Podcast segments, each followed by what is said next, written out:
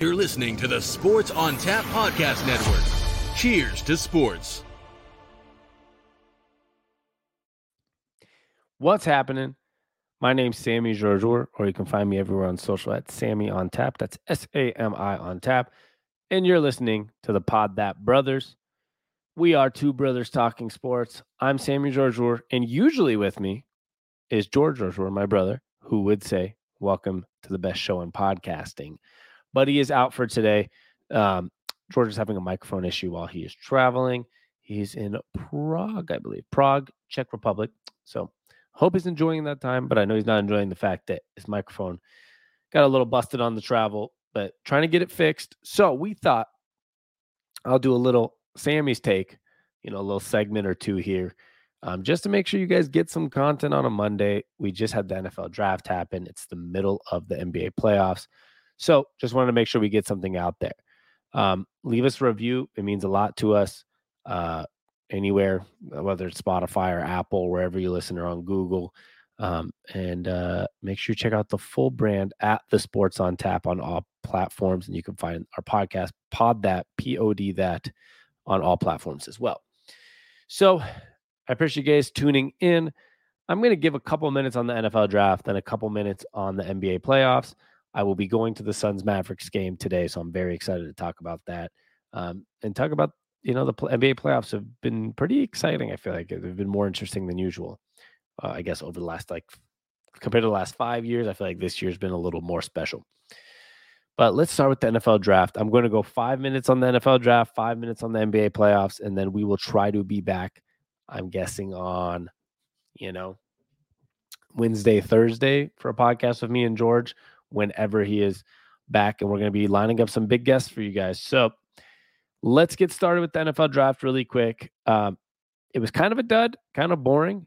Um, and I don't mean that in the wrong way because there are going to be some players that get picked that are very valuable for their teams. For example, I know that there's a lot of potential with Kayvon Thibodeaux from Oregon, who went fifth. And then you go to the fourth pick with Sauce Gardner and Derek Singletary and or Single Stingley. Sorry, I, I, said that wrong. Aidan Hutchinson to the Lions at two, and Travon Walker at one to the Jaguars. There are a lot of big names, right? People we actually probably know. Um, my Seahawks took Charles Cross, offensive tackle. Drake London, the receiver, went to the Falcons. There's a lot of names, but compared to other years, I guess when there's more quarterback hype, which I feel like for outside fans, it's more exciting. Um, and I don't mean I'm an outside fan of football, but you know, my specific team is the Seahawks. I'm always excited for that pick, whether it's the first, the ninth, or like it's been most years now in the 20s or no first round pick. Um, those are the picks I care about, you know, for the Seahawks. But when I'm talking about the first 10 picks, um, it's not as exciting when there's not many quarterbacks. Now, I get excited for a couple of them. It was cool to see Aidan Hutchinson where he went, Sauce Gardner and Thibodeaux and Drake London, um, Jameson Williams, a couple of those. Kyle Hamilton, I thought was a steal at 14 for the Ravens. But in general, it's weird not having any top name quarterbacks. Now, I want to go through the quarterbacks. I don't want to bore you just talking about, oh, what's Travon Walker's potential and Aidan Hutchinson's potential and all these different things. We know these guys all have really high, high potentials, hopefully low force, and you just got to see where they go. Uh, but I do want to talk about the quarterbacks that went and see if there is going to be any major quarterback situations.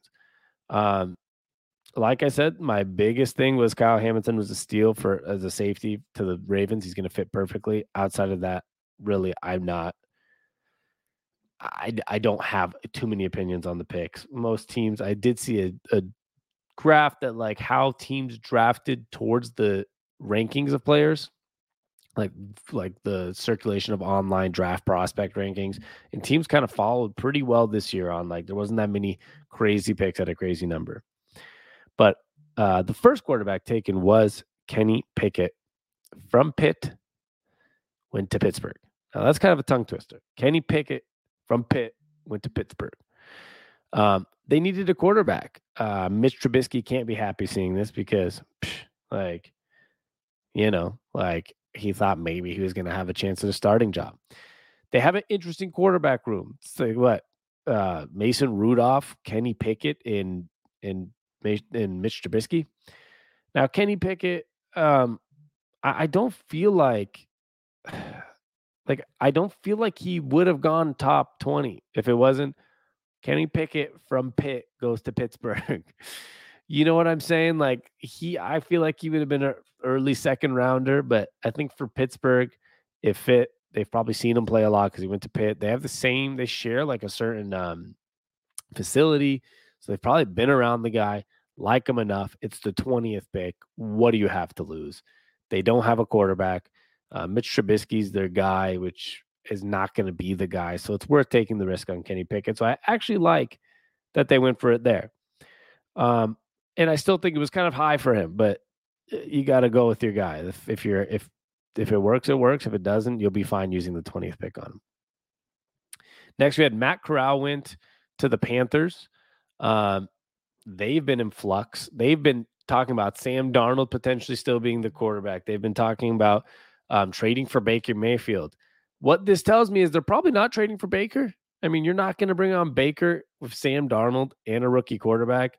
This tells me Sam Darnold's probably there for one more year, Matt Corral behind him, and they're hoping to God that this guy can develop enough or be good enough to at least be better than Sam Darnold's been. And now, trust me, I know Sam Darnold has all the talent in the world. It's just not adding up for some reason. So I think the Matt Corral thing is uh, pretty interesting, but it kind of gives another reason that I think Baker Mayfield might end up on the Seahawks because where else is he going? Um, Malik Willis got drafted. There was a lot of hype on Malik Willis. I mean, as a Seahawks fan, there was a lot of people like, take him at nine. And this guy fell in the draft. All these quarterbacks, now that I see this, my Seahawks didn't take a guy, it makes me think, like, okay, maybe there wasn't that good of a prospect. And that's probably the truth. Malik Willis goes to Tennessee. He's not taking Ryan Tannehill's job. Like, sorry, he's not. Ryan Tannehill's the starter. He's the, you know, he has another year or two left on his contract at a hundred million dollar contract. Malik Willis is there as a reach pick for them to say if Tannehill doesn't pan out, I guess, or if we are going to blow it up eventually, maybe we have a young quarterback at that. Sam Howell went to Washington, who just traded for Carson Wentz. So we'll see what that means. I don't think it means anything serious. I think it means a random average backup, but but you never know with Carson Wentz. Same thing like the Sam Darnold thing. Great talents. They've been hopping around now, but it doesn't hurt to have a young quarterback back there because one of them could hit. You never know. Um, and the last one I really care to talk about because you know you have like Bailey Zappe for the Patriots. You had Brock Purdy to the Niners, uh, Skylar Thompson to the whatever was to the Dolphins. Not that big of a deal. The last guy I wanted to mention is Desmond Ridder Um, to the Falcons. Now, Desmond Ridder, it's an interesting one because he played at Cincinnati and we didn't know if he's great or not great or if the team's actually that good or not good. But he's a he's a good prospect. I mean, you can't complain too much of them. He's you know he consistently improved every year in his college career. Um, so he has a bright future, good mechanics, and we'll see what happens with them. I mean, he's the type of like boom or bust type of guy. Like he's either going to be great coming in from a small school and goes in the NFL and, and gets you know gets better every year and starts eventually or not. He's going to be a backup. And, you know, they don't have Matt Ryan anymore. The Falcons drafted a wide receiver at, what was it, eight with Drake London. They got Kyle Pitts last year and they brought in Marcus Mariota. I'm not a Marcus Mariota hater, and I know there's a lot of people that are extreme defenders of him, but he's not like a great starting quarterback in the NFL. He's a, a gap guy, right? He's a guy that you bring in for this year, see what happens if he magically has a great year, you maybe keep him for another year, but you kind of know what you're going to get with Marcus Mariota. So Desmond Ridder is going to be competing.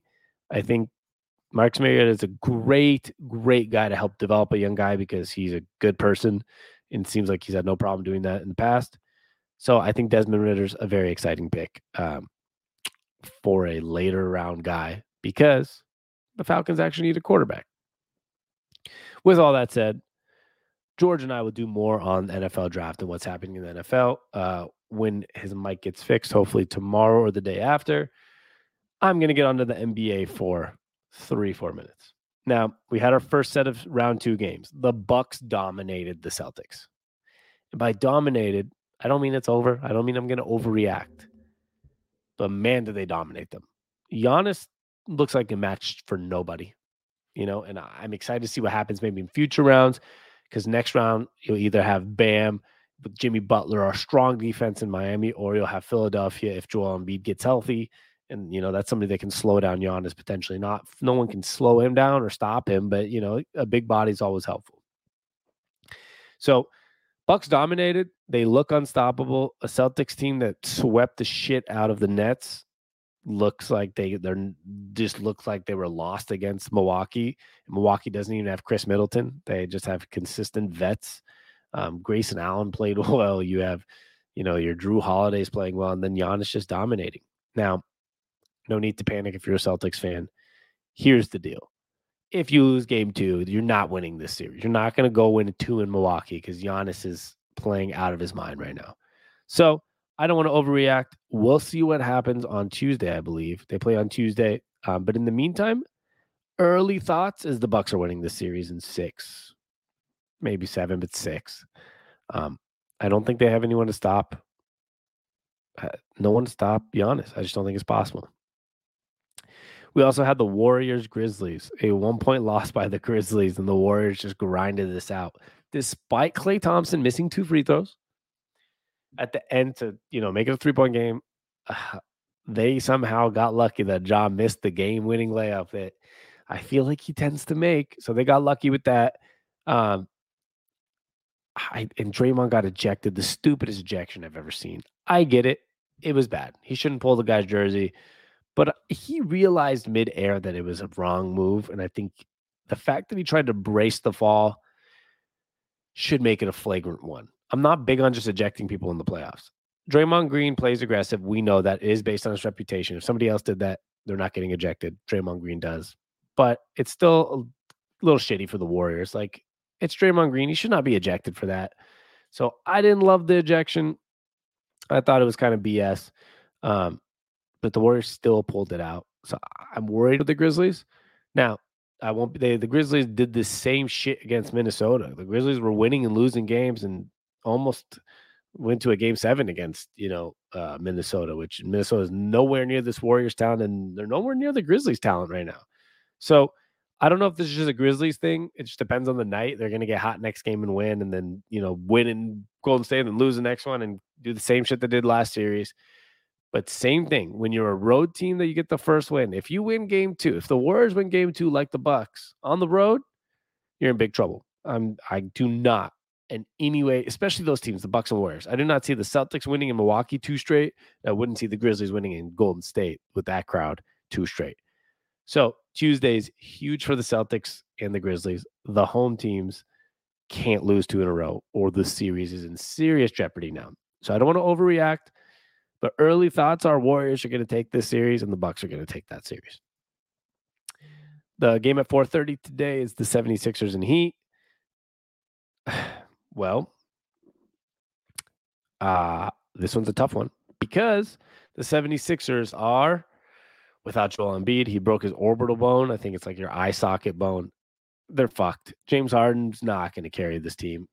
If they can somehow split in Miami, there's going to be a chance that Joel Embiid comes back. But I'm just going to take an early guess that the Miami Heat win the first two and James Harden doesn't show up. And I'm a seasoned defender of James Harden, but without Joel Embiid, it's just not going to happen. But we'll find out. We'll talk about it more as it, the series plays out. And last but not least, is you have the Mavs and Suns. I'm biased. I live in Phoenix. I'm going to game one tonight to watch the Suns. So I'm going to pick Phoenix to win. They are favored to win, obviously, too. I think the one man show in Luka Doncic is going to be tough um, to sustain. And I know people will say there's Jalen Brunson and Spencer Dinwiddie and all that, but it's a one man show. You know, you have he has role players, but it's a one man show. So I'm just gonna the well oiled machine in Phoenix. I feel like takes the Mavericks in six when you have the one man show. So I'm taking Suns in six. I'm just kind of hoping for that because I live in Phoenix. It'd be nice to see a Warrior Suns uh, series here in Phoenix and go to a game. Woo! That's something I'd love to see. So those are my early thoughts just on the playoffs. I, am really guessing all. I'm guessing on the East, the two, or sorry, on the West. No, that was complicated.